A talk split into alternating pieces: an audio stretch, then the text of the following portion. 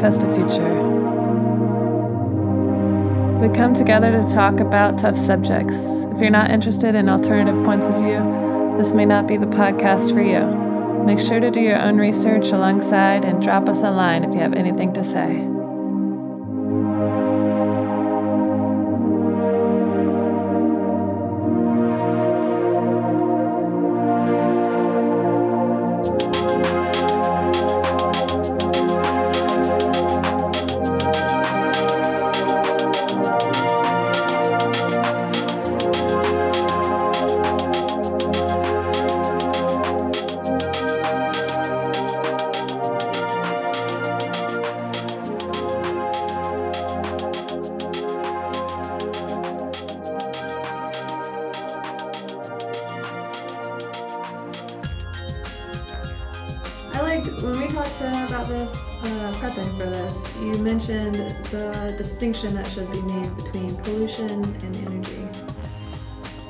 So um, there are different factors that drive the change in our climate. The main perpetrator being the sun, uh, without which we would be a cold, cold world. But the pollution aspect is driven by our need for energy. Ways to sort out climate change or to, to affect real change in the world, uh, to prevent the climate from running away from us in a negative way, we have to look at ourselves and address uh, our own energy uses, as well as try to regulate pollutions so that the environment itself is not destroyed. We should make a distinction between dumping things in the water or landfills and the like uh, versus things that affect the atmosphere, which is what is the main driving force behind the climate changing is the changing greenhouse gases in the upper atmosphere. The energy is getting captured and then stored because of the greenhouse gases. A lot of people don't want to accept that humans have a role to play, but we definitely do uh, since we're releasing the greenhouse gases. There's a tipping point that we'll reach soon. It might be impossible for us to not get to that, but there's a lot of methane that's underneath the permafrost, especially in Russia and in Canada. And if this methane gets released, the methane is several thousand times, or at least a thousand times stronger as a greenhouse gas than CO2, which is the main big bad wolf that everyone keeps talking about. Is That CO2. also gets But produced from landfills and stuff, right? Mhm. Decomposing. methane is a natural byproduct of a lot of things, just like CO2 is for Mhm. plants and things. In our Earth's past, we've had different time periods where there's been more carbon dioxide than there is currently. We're in an interglacial period. It's technically still in the ice age, just not full blown covered with ice like we used to be. So we're in this nice warming period right now that we've been in for a couple of thousand years, but especially the last 200 or so years have been very warm, although we did have a couple of cold spells there. But overall, we've seen the climate be warming. This is related to our efforts with fossil fuels and accessing more energy. One of the great benefits is that we're able to produce a lot more food, but now we're been so heavily subsidizing the fossil fuel industry for fertilizer and transportation and various things that it actually takes about 10 calories to produce one calorie of food in our current system. So it's really not viable unless we can find a way to make 10 calories, what is that? calories are a way of defining energy. Mm. Your food that you eat has calories in it, which is how you gain weight. Sure. You know, It takes 10 calories. 10 calories of fossil fuel uh, related Mm. resources in order to produce one calorie of food, is, the way we measure Yeah. the efficiency I see. of anything like food production or even on renewable energy when we convert from say solar to electricity or wind energy to electricity it's all about efficiency Gotcha. Yeah. Yeah, sure. Whereas in the past, it was a much lower ratio, like 3 to one or something. It was much more doable. But as things have ramped up, people are more and more reliant on uh, cheap uh, fossil fuels to do all manner of things, not just uh, for food. One of the main expenses for a typical household is heating of the house and cooling and heating of the water. And uh, finding ways to reduce these things would be ideal for the most amount of people. yeah but, but before we go to Yeah, the we won't get on that. discussion Yeah. of. How to fight the climate change yeah right you mentioned about what are the factors affecting of the climate change and the main term why Mhm, we are calling it like a change because it is always changing hmm from prehistoric era it's about the rate of change Yeah. Right. And did that start mostly after the Industrial Revolution? mostly industrial uh, revolution and after world war ii Mm. Why mm. there too? because in world war ii the technology got advanced rapidly during that war after that Manufacturing had a lot of Yes. advances. Yeah. So from 1950s to I think today, we have produced so much plastic related things. It's unimaginable how they're polluting the environment for only last 60, 70 years mm. Yeah. compared to uh, other centuries. Yeah, I think there's like an island of plastic in the Pacific the size of France. Again, we want to make the distinction between pollution and things that affect the, the climate changing. So pl- plastics, especially microplastics and such, are terrible, but nature will probably find a way, and we've already found some microbes in the ocean that actually consume and eat the plastic and convert it into other things that are more biodegradable. So it's just like when trees invented wood for a long time, nothing could eat the wood because the bacteria and the fungi didn't know how to do it. And so you have petrified wood because suddenly the earth was just covered in trees. They would just fall and stay there because nothing could de- decompose it.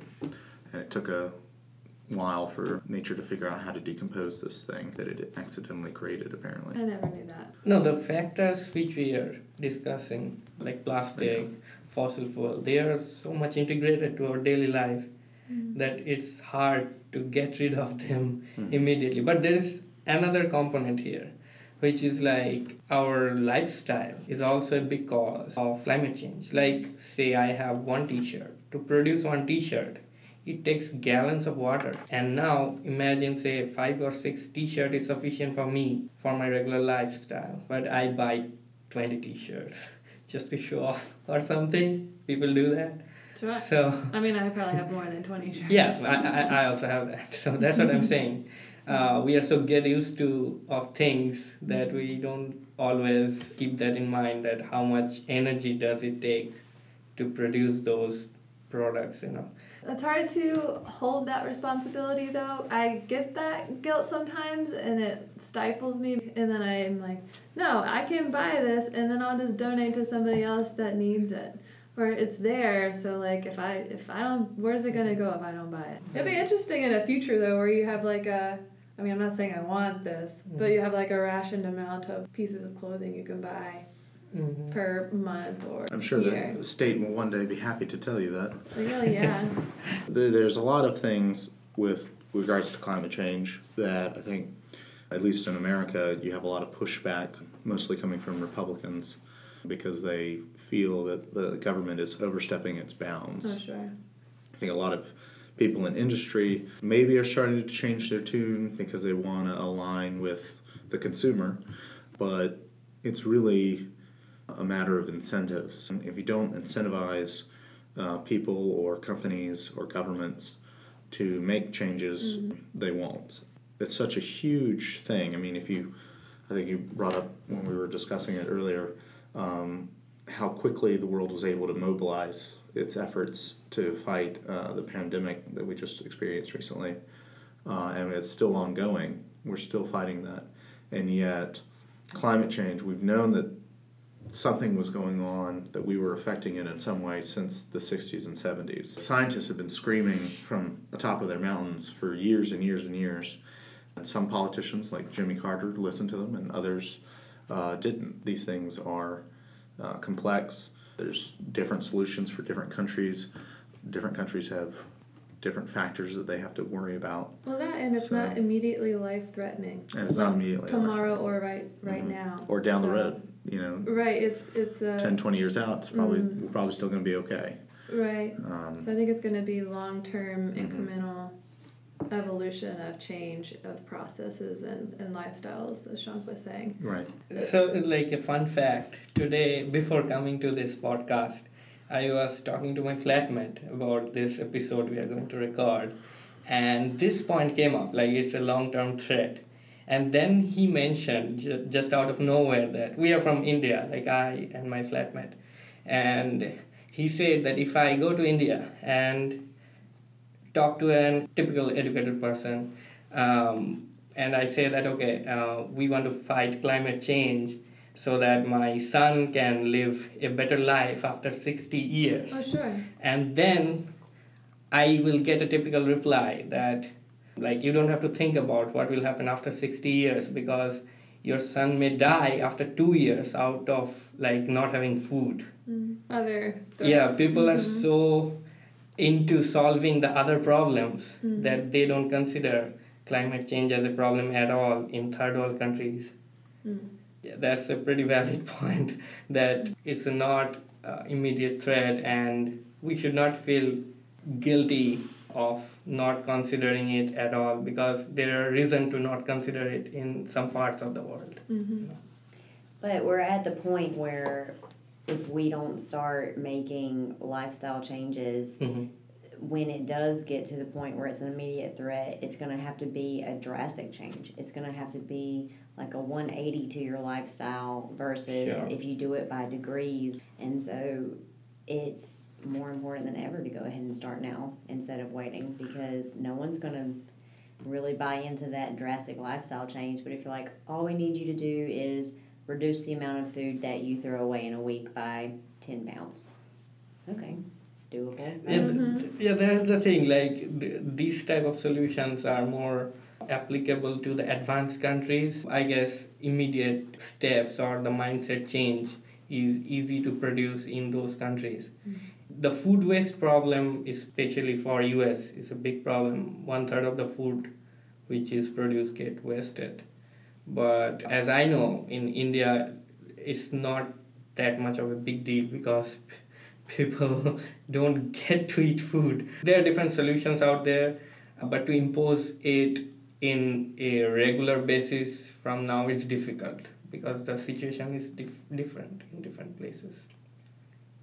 This from the economic perspective from different countries, but as Bagsby was mentioning, it depends on the weather of the country as well to have what type of solutions. Like we have different renewable energy solutions solar, wind, geothermal energy, wave energy, hydroelectricity, biofuel, uh, different types. But we can't expect all the countries to use all the solutions. They can't. Finland and Sweden, they are more towards wind, but Germany, Australia, they are more towards solar.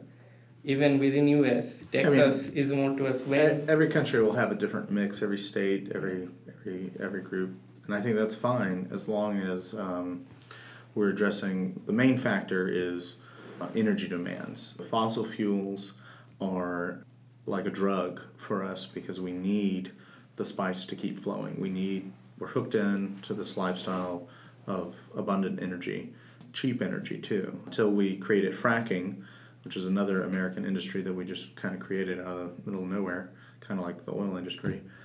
America was an importer of energy, and now we're an exporter um, because of it. Aside how terrible it might be for water tables uh, if you do it for a long time, that is a big deal to change your country from needing energy to exporting energy.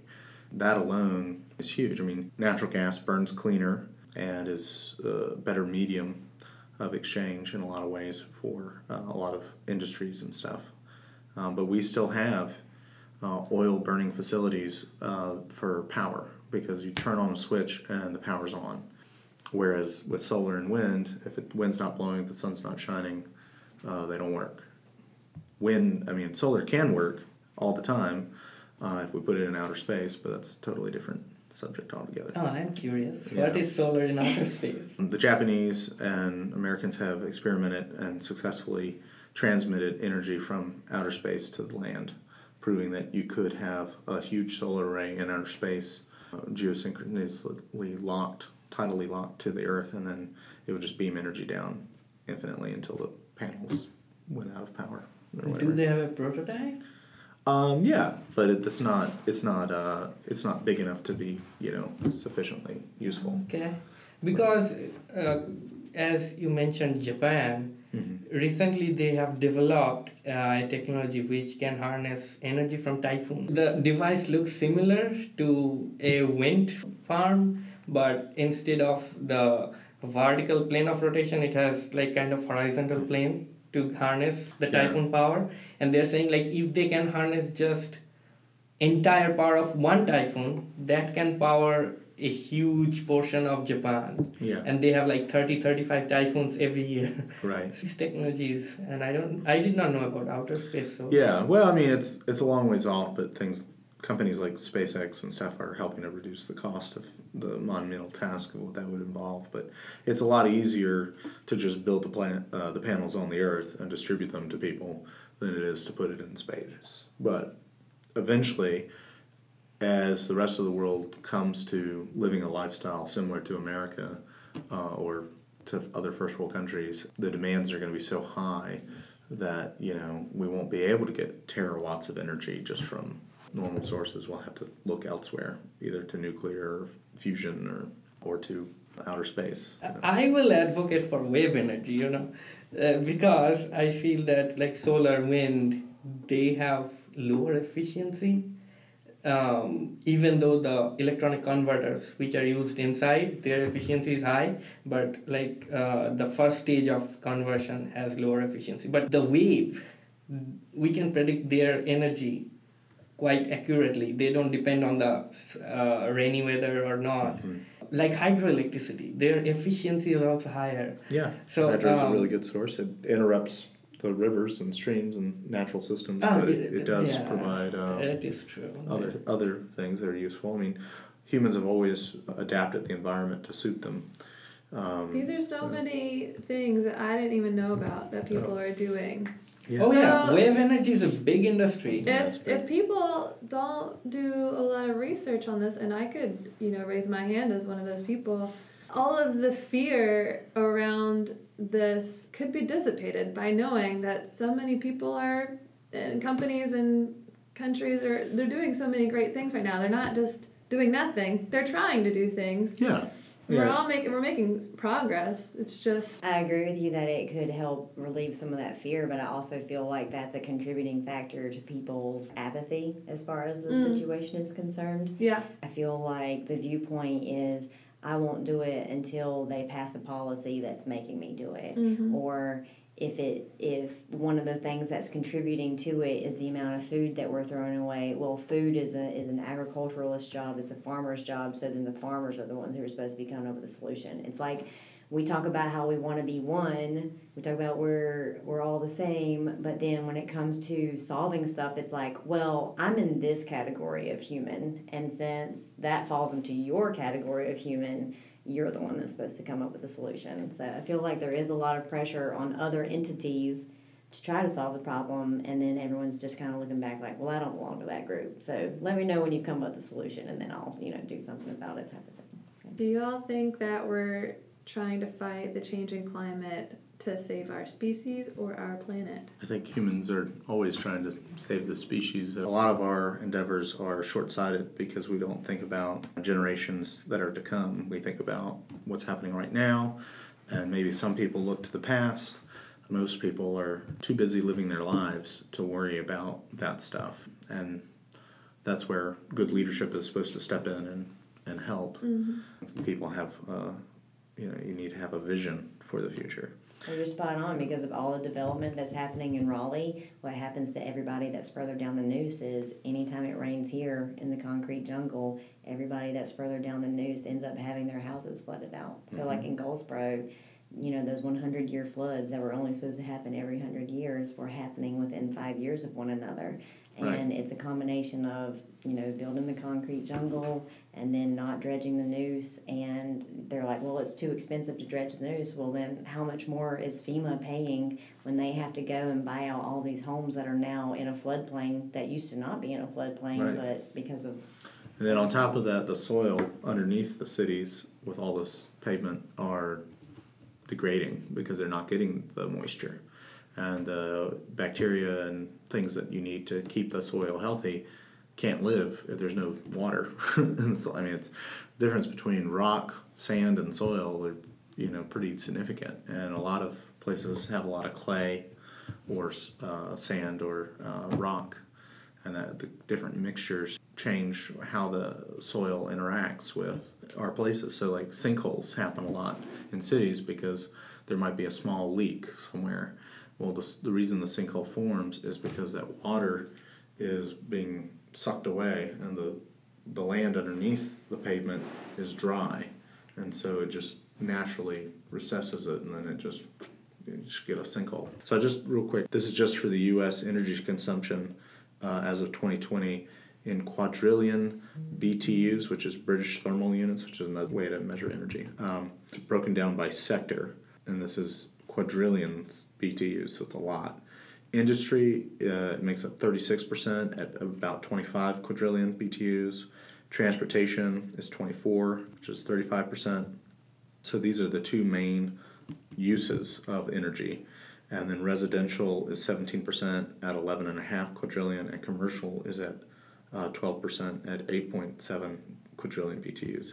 So, any way that we can focus our efforts on industry and transportation will have a, a larger scale impact. If we're able to increase efficiencies, if we're able to reduce consumption in those two fields, it'll have a trickle down effect of overall helping everything out. Uh, whereas residential, we actually have the most power to change because that's up to us as a consumer, as a person who, and commercial as well.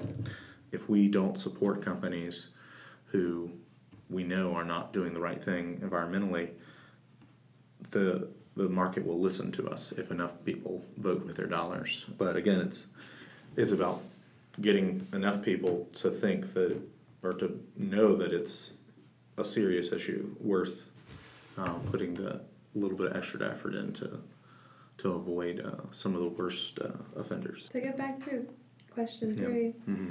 um, species versus planet. I feel like it's a little bit of both too, because when I think about the future and the potential of us going to Mars, say we will and we can get to Mars, a lot of people aren't going to want to leave Earth. And some people, you know, might not be able to leave Earth. And Earth is so pretty, so I feel like and beautiful and, and it nurtures us and fulfills us. So I feel like there's an equal amount of saving species plus saving our planet because this is our home.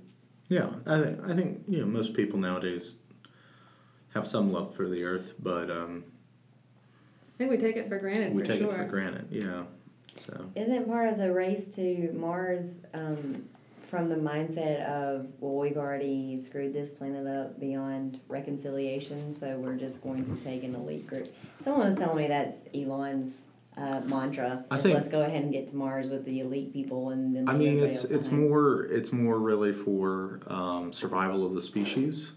Elon Musk is 100% correct. The longer we all stay on the same planet, the more likely we are as a species to be wiped out by some major event.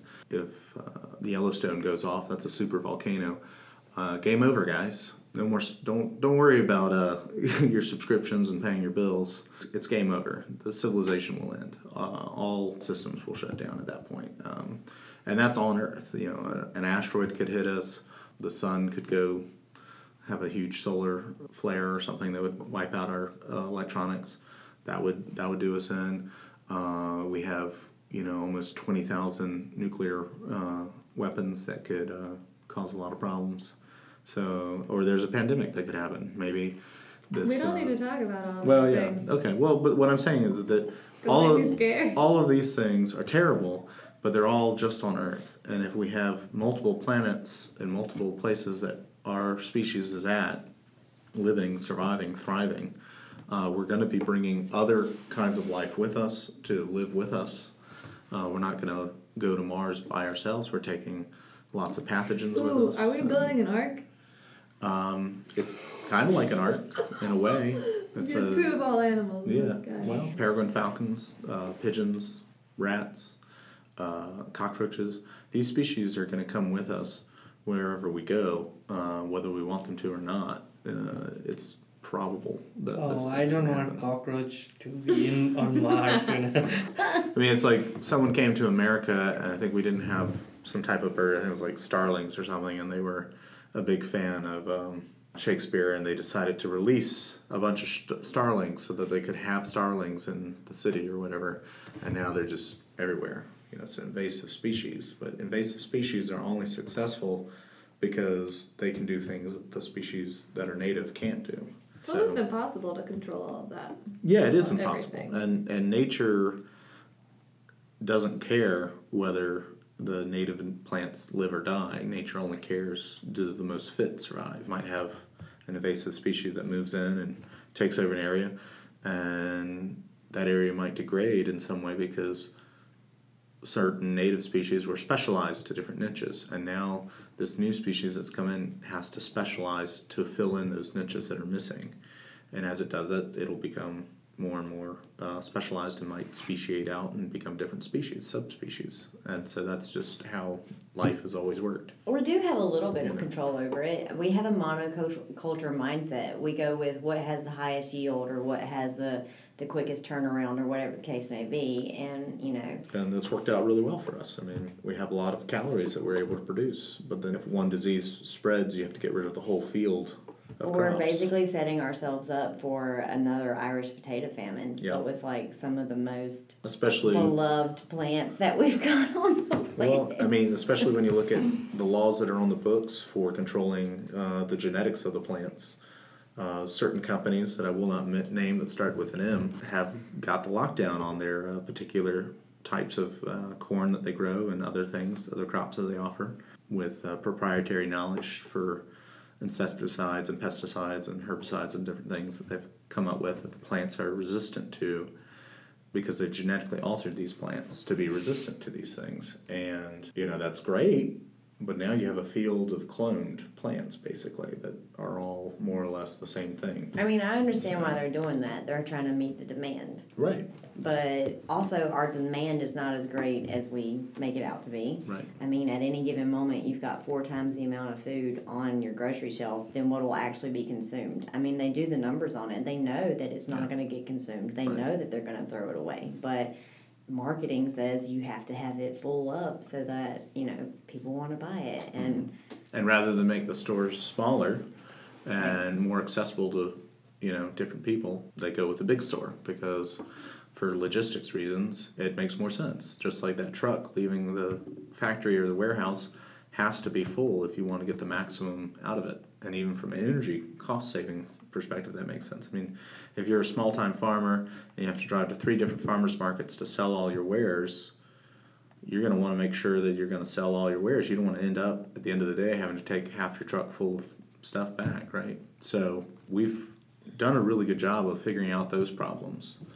But when it comes to figuring out problems that affect all of us on a global scale, we really struggle. Technically, war is illegal because the UN passed a law saying that war is illegal. And luckily, we've not had any wars since they've done that in the 1950s, right? No one's had any No war. war, right? Yeah, no war, right? Because it's illegal. So, you know, how do you control human action when people don't want to go along with your advice, right? And uh, there's the hard way, which is where you show up with guns and you make people do things that they don't want to do, like pay taxes, or uh, you know, drive drive through the green light and not through the red light. Or you do things the easier way, which is to incentivize people to make the right choices for themselves. Yeah, so I think energy is like the main driving force behind the climate change barriers. You know, is you know people in industry and in transportation whatever, they don't want to have to make the cars more fuel efficient. They don't want to have to because it's just one more thing that they have to deal with. Even there was a lot of pushback against the idea of like carbon credits or uh, taxing carbon, right? And what does that mean to tax carbon? Well, you're taxing life at that point. You know, if I'm consuming less carbon than you, then I pay less money. Well, then how's that fair? Like, you know, maybe I have a totally different lifestyle than you. Maybe you live in the city, I live in the countryside. Maybe I can do these things and you can't. At some point, people have to figure out what do we need to have at a bare minimum to be happy. That reminds me of the donut economics Mm-hmm. that Shank had posted. Like Amsterdam Oh, embracing a new economic theory to help Oh, save yeah. the environment, and it was uh, tr- they're trying to find a threshold between comfortable living, but also only using what you need. And that, like you're saying, that can be different for a lot of different people.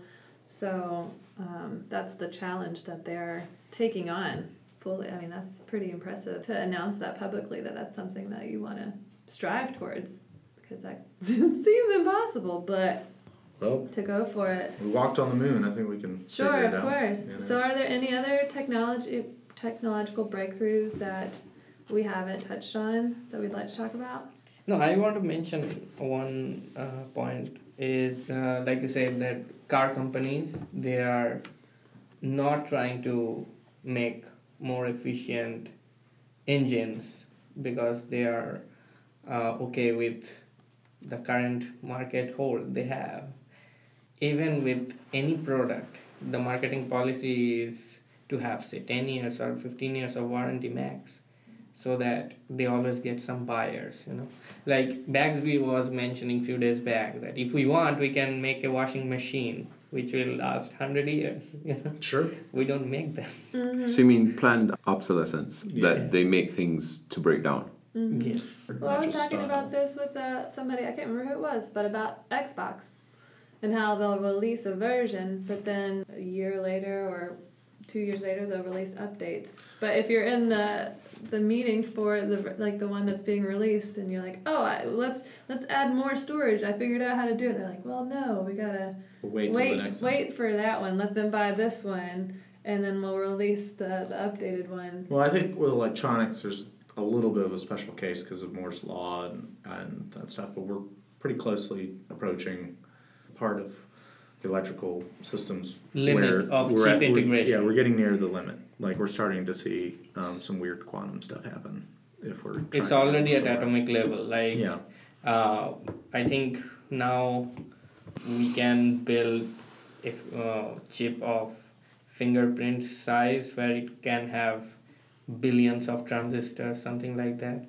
It's all atomic level, right, Kyle? Yeah. So like our current chips, let's say on the Mac, for example, it's like 10 billion transistors. Ten Yeah. billion on on the map. Yeah, Yeah, on just the chip, and that's uh, like five nanometers, which is smaller than like organelles in your cell. Yeah. So your cell is like 10 times bigger than a transistor. What? yeah. Oh my god. Um, so yeah, pretty soon the transistors are gonna approach the size of the atoms themselves, and we can't do any better because we can't, you know, go beyond that. There will, I'm pretty sure, we'll find ways to keep making new products to keep driving cells. Baxby is right. We are approaching the limit of having free improvements just by shrinking stuff because we're hmm. approaching that limit where things can't shrink anymore.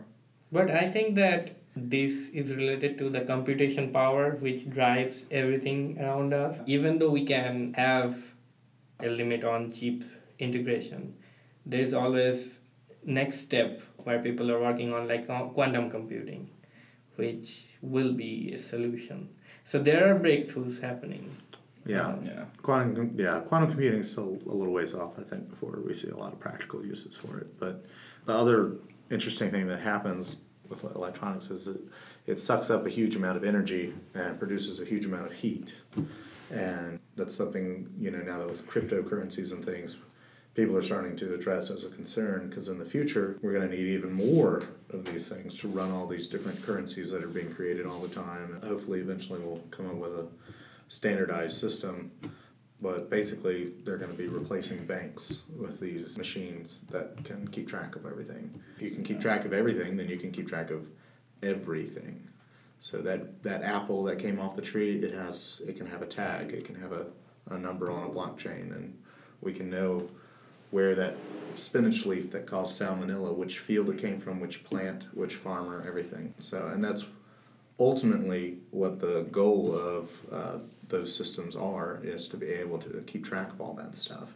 Because then, if you have perfect information, you can make much better predictions. This is kind of like veering off the topic a little, Yeah. but I remember us like talking about how we as a society are transitioning from owning things to renting them or subscribing to things. The pipeline hack that happened a few months ago now, probably like two months ago.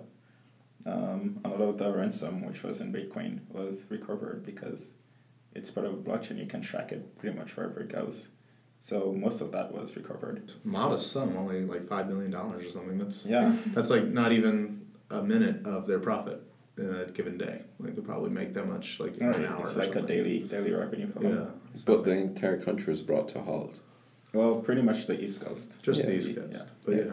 So that is another, you know, thing where you can't really be sustainable. Let's say, if even if you want to, for example, uh, I think Elon's long-term plan for Tesla is that he will eventually stop s- s- selling Teslas Right. because um, the value of the car will be pretty much tremendous because if you just run it and then while you're at work it drives itself then um, that's a lot of revenue. Like if you can keep the car going just like an airplane which pretty much never stop they just switch the pilots and that's a lot of revenue. So a car will be able to be worth let's say hundreds of thousands of revenue. At that point people will not be able to afford them so you can just subscribe to tesla and whenever you need a ride you'll get a ride just like Yeah. you'd subscribe to t-mobile And it'd be cheaper than an Uber because they're not paying for someone's time. You're just Right. paying for someone's car.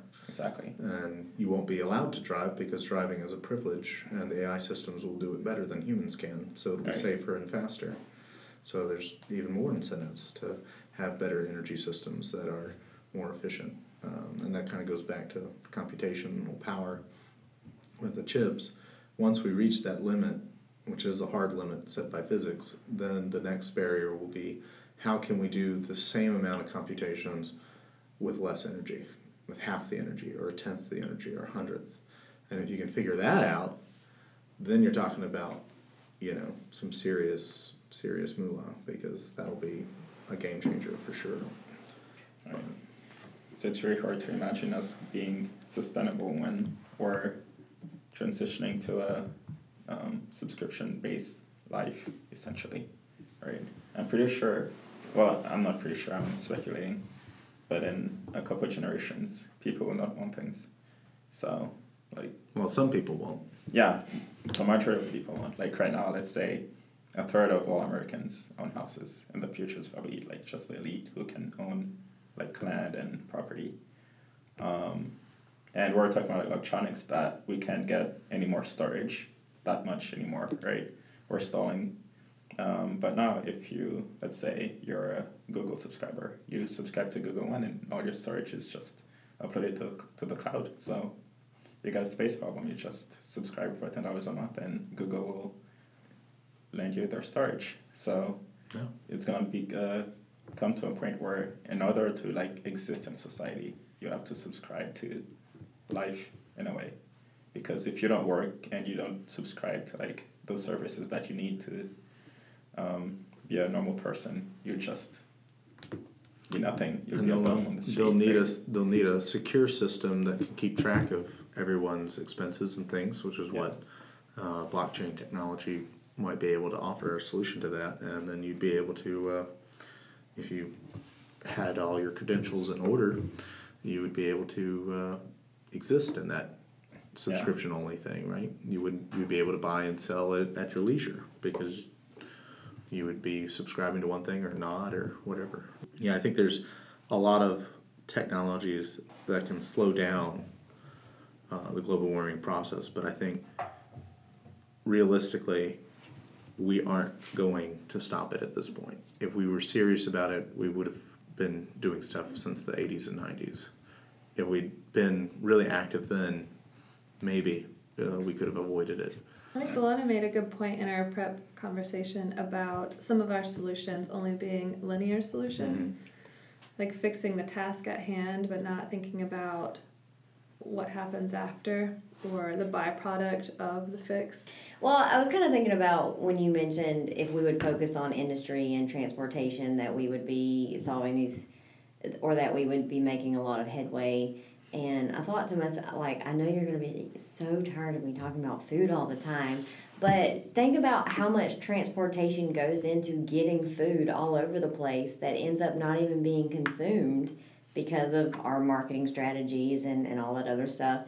And and so then that's still helping with the transportation, but it's also helping with the food issue too. And that's what I meant by having something that's cyclical versus linear. So, you know, our thought process is we're just going to change whatever the inputs are and not focus on the outputs, or we're only going to focus on the outputs and not the inputs and how we can make some a difference there. But you know, we need to be talking about food waste as well as talking. I mean, because when it goes to the landfill, that's obviously creating all those emissions and and causing those problems. Do you ever get annoyed that like these celebrities will jump on this train of like the lyric from that song says, Farmer, put away your DDT. I don't care about spots on my apples. Just leave me the birds and the bees. And yet, those same celebrities don't get behind things like the ugly food movement, Mm-hmm. where people are selling produce for much cheaper because it just has maybe A a blemish blemish. on it. And it's still completely fine, has all the same nutritional value as the regular one. Yeah, like But- Misfits Market, right? That Yeah, you know really exactly. and consumers are just so fickle. They're so far removed from what it takes to put food on the table that they don't realize like they have a ridiculous standard for what their product should look like because they're like, oh, that's that's bad, that's unhealthy. Says who? I had a conversation not too long ago with a person who just couldn't understand why anyone would need to kill any animals. You know, you can just go to the grocery store to get meat. You don't need to kill animals. Magically regenerating cells. right? And Magically regenerating it was it was at that moment that I was like, well, I've got other things to do. I just remembered I left my grandma on fire. Sorry, I've got to go. Yeah, right. well, I mean, in the future, it might be like that. All Well, the yeah. fake go to Lab-grown the market meat. and get some fake meat. So they got lab grown meat, and then they also have the uh, insect meat uh, and the um, Pea uh, protein. yeah the plant protein stuff. I mean, so And then psych meat is very efficient. very efficient, to, uh, super cattle. efficient. Yeah, For way more efficient. Pretty much all the energy they consume is Converted into converted protein. to protein. Yeah, it's while awesome. cattle is probably like Very one third of it inefficient. is just waste. Yeah. And I mean, you hit the nail on the head, and I really admire the innovation that's happening. I admire the people who are passionate about it, creating the new technologies. And but to me, I feel like we have the resources that we need, and that the stuff that we need to focus on is the psychological aspect of it. Mm-hmm. What if you created the fountain of, of youth tomorrow, and then everybody could live forever, and this, that, and the other? I mean, Well, that would certainly change a lot of things, but yeah. Mm-hmm. But I it's mean, just you can create all of these wonderful technologies that people say they really, really want, but then are they still going to use that technology? or are they going to use it the way it was intended to be used? Too, Right. right. You know, we could create all these wind technology, like solar panels. I know so many people who have put solar panels on their rooftops and they're making enough, they're getting enough energy from it that they're able to sell that back to the electrical electrical co-ops.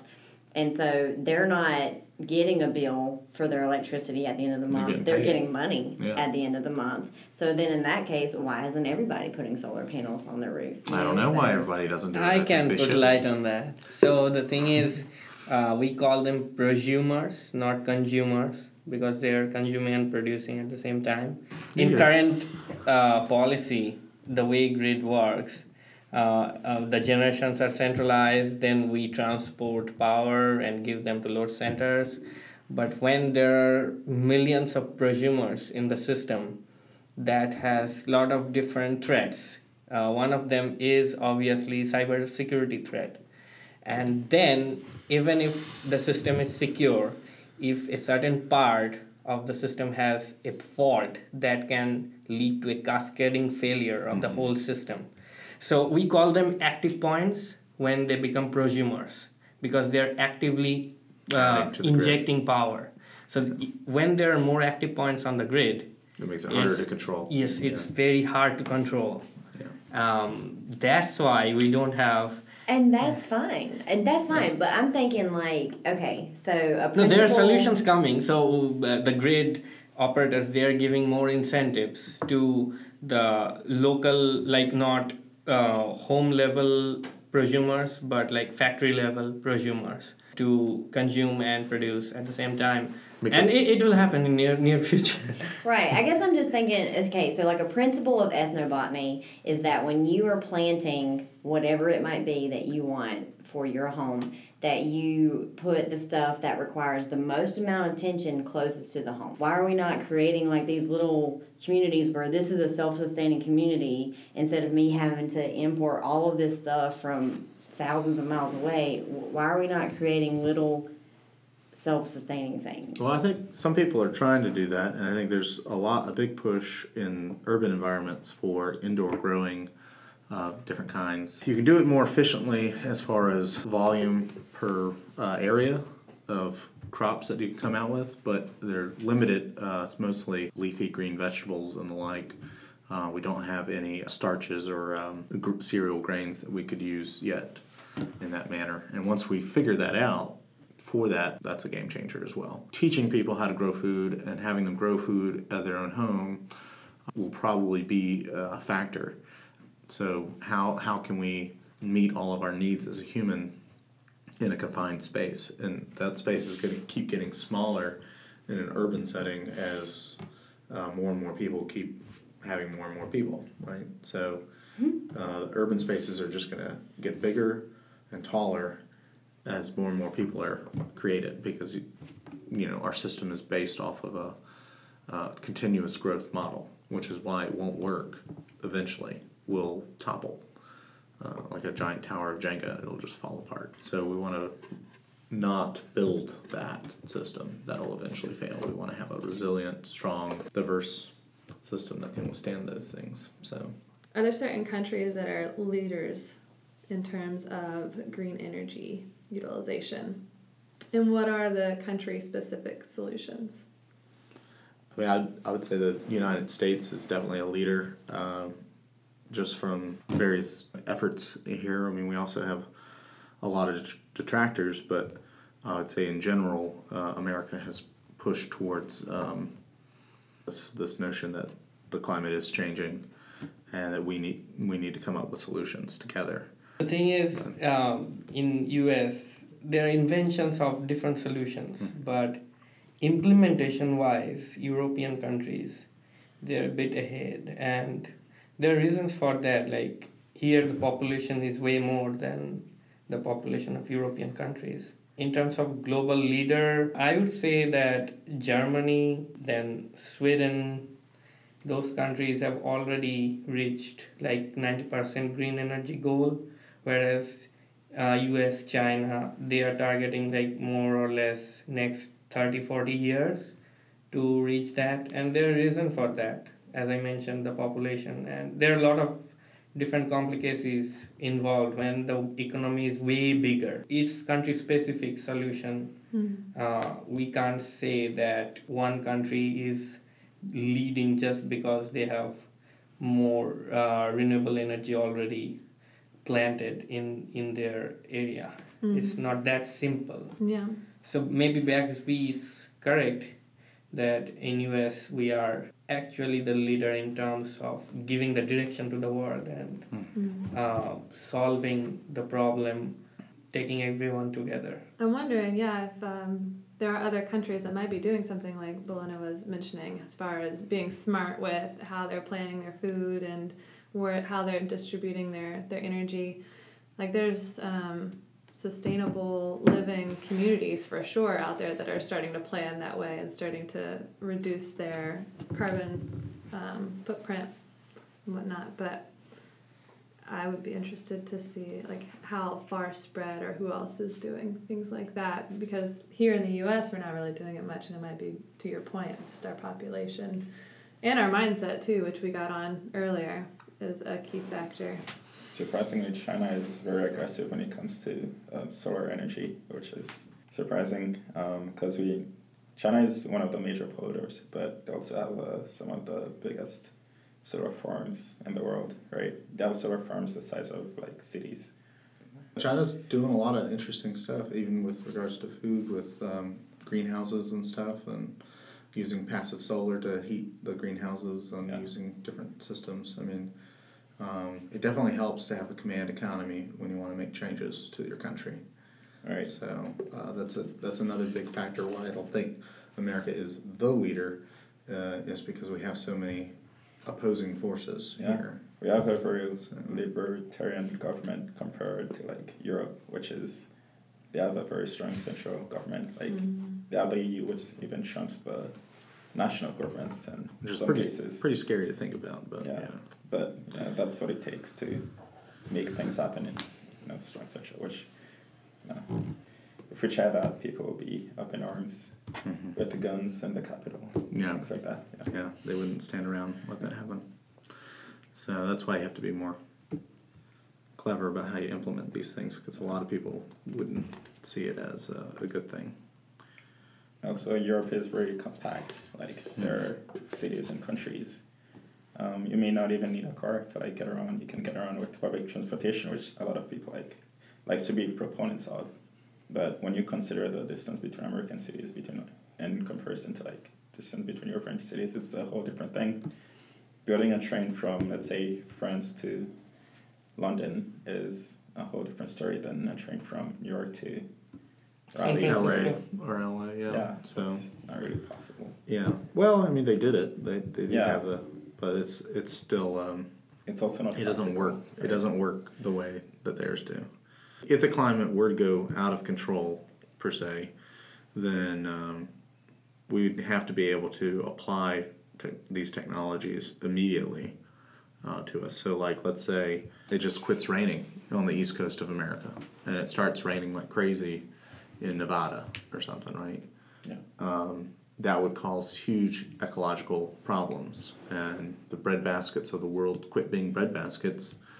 It might take a couple of years for us to find the new bread baskets, or the land might be not in the right place. You know, it might be in the mountains of Indonesia or something, and we have to go there to grow food, right? And that, that place is, you know, more jungly and more hilly, so it'd be harder to, to figure that out. A lot of these technologies, I think, will will come about by doing things like colonizing Mars or, you know, exploring. Yeah, um, on the colonizing Mars thing. So, like you know, the Perseverance uh, went to Mars recently in February.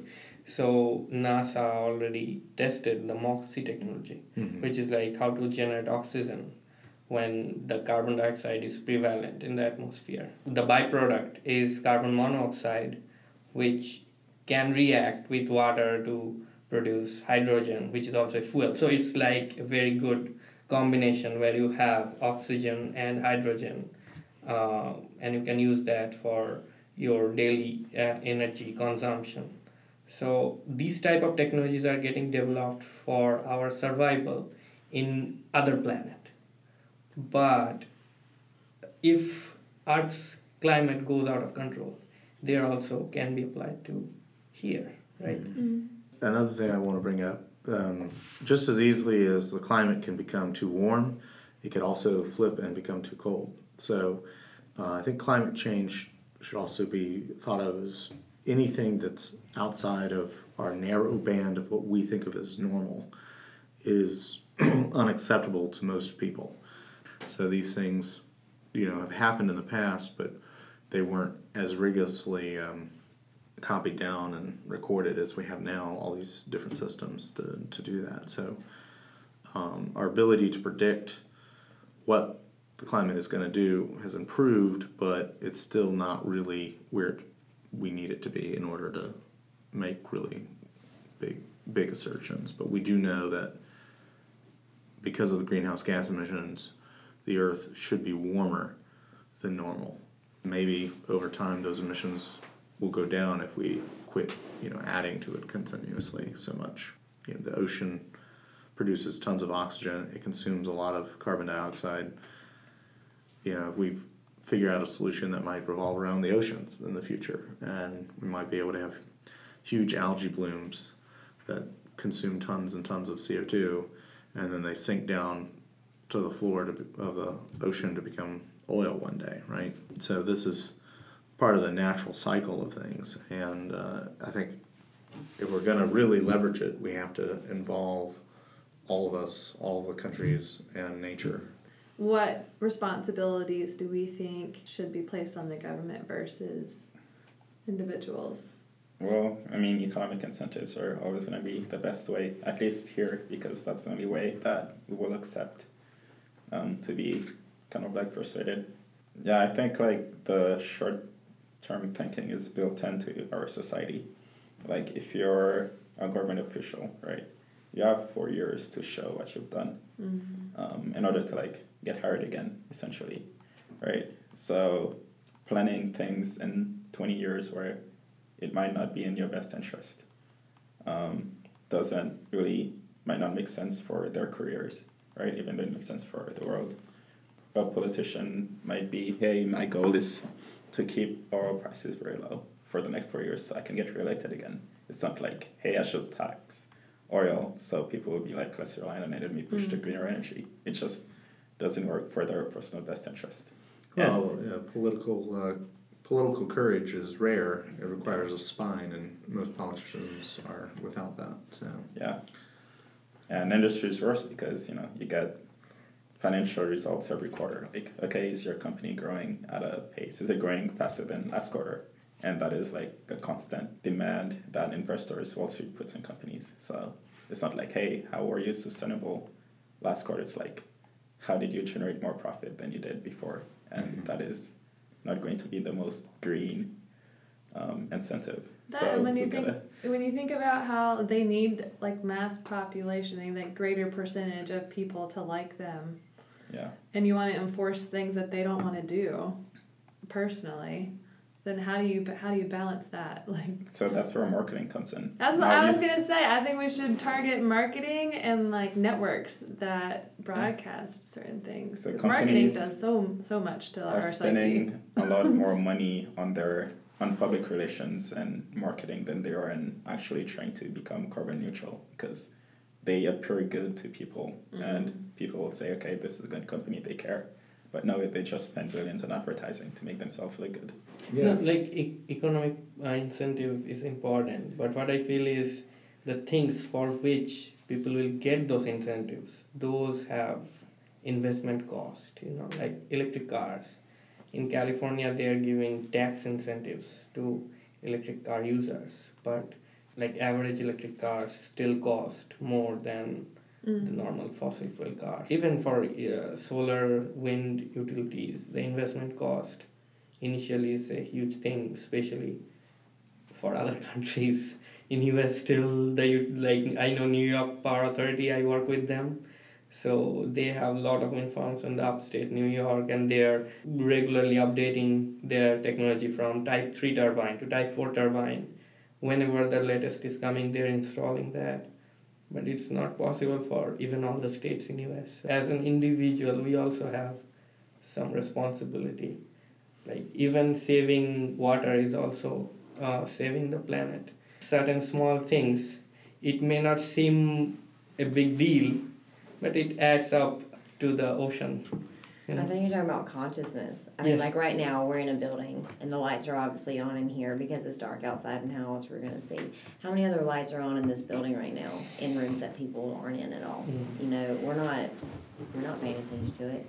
We're, and I think one of the solutions is for humans to become infinitely more fascinating than they already are. you know what I'm saying? So there's books out there uh, how to make your home a carbon free home. There's books out there how to make your home a zero waste home and you know you've got a certain subset of people that are really digging it and then you've got another subset of people who are like well they're saving the planet which means more for me right? So he's saving his water which means i get to use extra water over here right? I mean just become fascinating. Switch it up. If you live close enough to work to ride your bike say i'm a, I'm gonna ride my bike once or twice a week or something you know what i'm saying switch it up learn a hobby make your home efficient How hard Compost. is it to do all of that stuff though? To to buy those books, to read those books, to change your habits, to I mean, if you've got I, I don't, but if you've got a, a family with kids and two jobs and you're barely making it day by day, you, you don't have time to read a book. You don't have time to worry about how much water you're spending. You don't have time to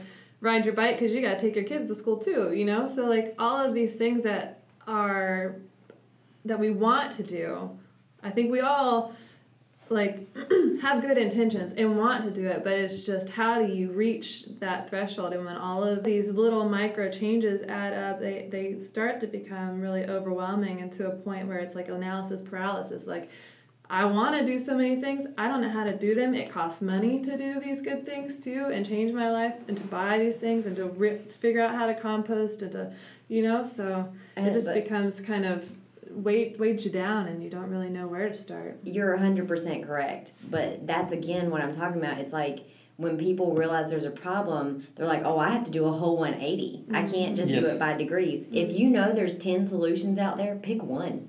Just pick Sure. one hmm. and just start. Just take that first step. And it's like, well, is this step going to be more effective than that step? Who cares? Who cares if you would have made a bigger difference because you composted instead of, you know, sealing Do your something. windows? Take do action. something. And Yeah. think about it.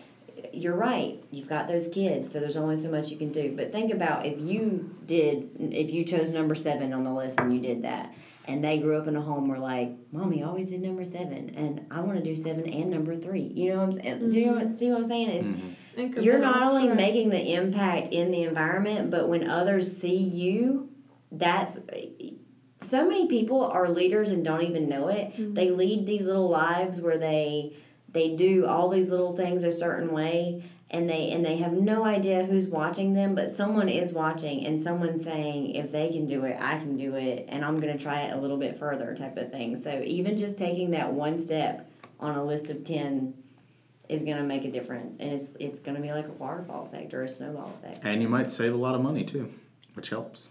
Um, so this is uh, for the average American. Uh, energy demands in a household. Forty-two percent is space heating, which is a very inefficient way to heat your home. So if you think about it, homes have gotten bigger over the years. Uh, in the 1950s, the average uh, home was about a thousand square feet, which worked out to be about uh, 300 square feet per person because it was 3.37 people per home. And in 2010, there's less people in the home at 2.58 on average, but there's over double the amount of space. You got 2,200 square feet is the average home in 2010. So you have to heat and cool a bigger space for less people. That doesn't really make sense, you know. Uh, that was one of the reasons uh, Jimmy Carter's thing was put on a sweater in the winter. You know, turn your thermostat down a little bit. It doesn't have to be 75. It can be 70, right, or 65 or something, right. Um, hot water, uh, your hot water heater makes up about 19%. So if you had uh, on-demand hot water rather than just a big tank of hot water sitting there, that potentially could save you, you know, some money and a lot of energy. Air conditioning is 8%. Just Uh, the that's their barrier to entry to some of these things. It just. Yeah. That's, Well, I think that's why a lot of people don't do these things as Mm-hmm. an individual. Even in winter, underground is always pretty warm. Um, Yeah. So you can have water storage down there. Just add in a little bit of pressure and you can have warm water. But that is also, you know, a huge upstart cost. Well, and if you're if you're using a, a, a geothermal system, uh, you really only have to go 10 feet down and it'll be, you know, 50, 55 degrees year round. And it's a lot easier to heat your house up from 55 to 70 than it is from 20 degrees to 70, right? So, and that also has to do with uh, insulation, having better insulation and a, a closed envelope for the home uh, system. That's what I meant earlier whenever I said we already have all the solutions we need. So Yeah. there's there's studies done on how much more efficient the heating and cooling of your home is if you have plants around it that create this buffer zone to Oh, yeah. retain the heat in Mm-hmm. Yeah. the winter and to um, Creating stave it off and- yeah. in the in the summer. And it I just feel like we have so many natural solutions. We don't have to come up with I mean, it's great to come up with new materials. We can. We do need new materials, but you have a centuries old material right there that all you have to do is plant it. So even even a great example of this, I think you can correct me if I'm wrong, but um, so in North Carolina and a lot of the South, they would build the houses uh, up off the ground, and then you'd also have uh, higher ceilings, and this created a, a cooling effect in the summer, where the hot air would rise up, and then uh, you'd have a, a breeze going underneath the house and through the house, you know, through the windows and things, and you know, it, it wasn't as cold or cool as uh, AC, and it didn't help with the uh, uh, mildew and such from the humidity of the air, but it was tolerable. And uh, back then, they were quite a bit of clothes. They didn't walk around in athleisure wear. is it Japan or was it China? I think it's Japan that the way they would design their homes is that um, not only would they orient it just right um, to where the prevailing winds are, but they built it in such a manner that they could just pour water on the stoop. And when the air was come being blown through, it's it works the same way that a cool cell does, or like Yeah. those evaporative cooling systems. So um, the water would cool down the air while it's being pulled through the house, and it was like a natural AC instead of having to you know run your own AC. I mean, there's so many. That's why I said we just need to become infinitely more fascinating because there's a ton of little tiny solutions you can do, or even if you just orient something in a different direction. I mean, think about your bed in your room. You know, you could orient it in a different way, and you feel like you get sleep in a much different manner. I mean, there's little tiny differences uh, all across the board that you can make and just make some small impact, and it's Yeah. still it adds up. So, what hope do we have looking towards the future? You know, there is hope that poverty will um, alleviate a bit because you mentioned people in third world countries don't care about climate change because their their top priority is surviving. You know, today and like my child may not live past five because he might die of malaria, so I don't care about you know six years later when we're worried about you know not having um, sustainable you know soil, right? That's not really my primary concern. But the first world country, even though it is the most, you know, it consumes a lot of resources. It's only just like a small fraction of the world, right, compared to everything else. So even though there is like a lot of small countries that are third world, but when you add them together, they become bigger than third world. So their impact on their environment is is uh, pretty significant as well. So doing that uh, is alleviating poverty. It's maybe someone can shed some light on that because I know as you become richer, your standard of living rise, and that creates more consumption. Um, but also decreases cons- other types of consumption. Yeah. But speaking of, we're doing a lot of work to help third world countries thrive or try to. Like there was, I know this is only one example, but the bike that um, they invented that can sustain your energy in your home for a day. Like those are getting donated to third world countries so that they can actually have energy. And if you think about those people that are now getting technology, internet, and starting to um, quickly, more quickly educate themselves, all of those minds are going to now be helping us in this larger problem. And not to mention all of the babies and kids that are growing up that are going to come up with ideas that we can't even think of right now. Yeah, and then they're gonna want to consume more energy too. So Of course, you gotta- yeah. So I- it's I really think- important that as we, I know that you know, what was it, Joe Biden that says we're not like nation builders and everything, but we're actually are nation builders, and so a really good thing is like the way that things stood out. There's a lot of, uh, I guess, momentum for it to stay that way, which is you know, because we're happy right now, we're we're reluctant to change. Mm-hmm. So it's important that as we live those people out of poverty, we start them off in a sustainable way. Mm-hmm. Instead of you know just shipping our used cars to like third world countries because you know it's like a, We ship our trash to yeah we those ship our trash to third world countries, mm-hmm. but that's probably you know maybe it's not the best idea to ship our you know ten mile per gallon cars to Africa because hey that's you know we're not we're thinking hey wait I got rid of this car and I got a Tesla so I'm uh, you know we're greener now but no your car is like being driven by you know this guy who's it's still polluting Joe the plumber. yeah. right Joe the plumber In in Namibia. Nigeria and In Nigeria, that's yeah. still the same area that we're breathing Yeah. so I think I think it's I think it's really great if I have something that you need and you and you genuinely need it and I have the ability to give it to you. I just think that we have to be careful when we do that because again it might be a linear solution instead of a cyclical one mm-hmm. from the standpoint of like if you've ever watched Poverty Inc. and they talk about all of the you know, we talk about these charities that we give all this money to and, and because we want to feel like we've done something, we just give money and we don't see what the end result is. And like with Tom's, if you buy one Tom, we'll donate a pair of shoes to all the kids in Africa who don't have shoes, right? Well, what you end up doing is you put cobblers in Africa out of business because what business can compete with free? if I if I make shoes for a living, but they're just being you know landing on our doorsteps for free, I, I can't continue to make shoes for a living. I won't survive.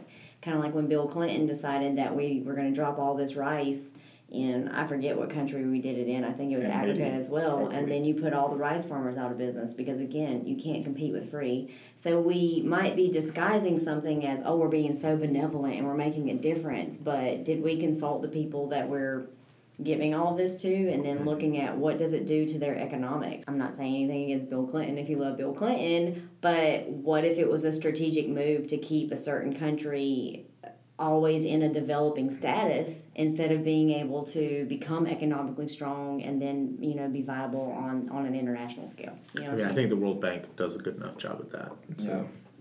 Yeah. Um, well, this is like a little bit of a diversion as well, but if you've uh, been looking at what's been happening in Haiti lately, mm-hmm. like they recently hit a pretty much, I won't say an all time low, but a pretty generational low, yeah, with the assassination of their president. You know, when you talk about two Haitians and economists about, hey, you know, we're giving you all this foreign aid, like billions of dollars a year, and all this foreign aid, right? You know, you should be getting better, but things are getting worse. But it turns out, you know, foreign aid is a crutch that is making their the society worse. Bologna mentioned, yeah, like in the a few decades ago, right? Haiti was, you know, it's an agricultural country. It exported. Um, that was its, its entire economy. Then you know they just decided, hey, we don't want to be be dependent anymore. We want to export. So now you flood, you know, the Caribbean with rice, which was the main crop, and now, well, all the farmers, well, we can't compete with factory farmed rice that is lot cheaper. So now all those people go out of business. You know, when that supply constraints again, now you're like, well, we don't really have any other industries. So the way that foreign aid is structured in let's say a country like that is based on need. So the government is that, well, if we, you know, create those jobs, really we don't get anything for it. So let's say your economy improves by your GDP increases by five billion, then your foreign aid increases by five billion. So why would I do that? There is a lot of psychology that goes into that that people don't There's also a lot of a big problem with um, corruption. You know, if you put your money in a certain foundation and then it uh, disappears before it gets to the people that need it, how are you supposed to keep track of that? How are you supposed to know that a certain person lined their pocket with uh, almost all the money, right? And that was a, like when I was in Kenya, they had a similar problem with um, clothing, as you were saying, with shoes. You know, I saw people walking around with shirts that looked like they were from the 80s, and there was just stuff that Goodwill couldn't sell, basically, and they would just ship it over to different places and dump it for practically free. Meanwhile, if you were, let's say, a, fashion person in Nairobi and you wanted to have your own line of clothing, uh, good luck, bud. Like it's going to be really hard to get that done because there's no one in Kenya that can make it anymore because all those places have gotten closed out. And the same with so many other things that happen. There's a lot of uh, human, humanitarian efforts that are being done by large companies. Let's say Facebook. They want to connect the world. So, you know, you can get, you know, your education, you can do banking, you can empower, you know, women to be more independent. But the real incentive is you want more Facebook usage, you want to advertise to the entire world. Right. For example, Facebook has a light version of um, their app that consumes less data, right? So you don't need all those infrastructure. And they have those balloons and drones that fly over beaming internet. But that internet is not good enough for, let's say, for you to go to school online or to work online. But it's good enough for Facebook Lite to work. So all of a sudden you're like, huh, is what are really their incentives? Well, hopefully, with things like Starlink coming online soon, we'll uh, be able to get around all of that. Starlink will connect everyone in the world to the internet, and then we'll be able to find all the geniuses out there that are busy herding sheep right now. we can trust the government to a certain extent, but we can trust corporations um, because it is at the end of the day they're a business and their customers are, I mean their investors are their bosses it's gonna be always about profit. And the way that we can talk to them is with dollars and cents. So we have to vote with our money.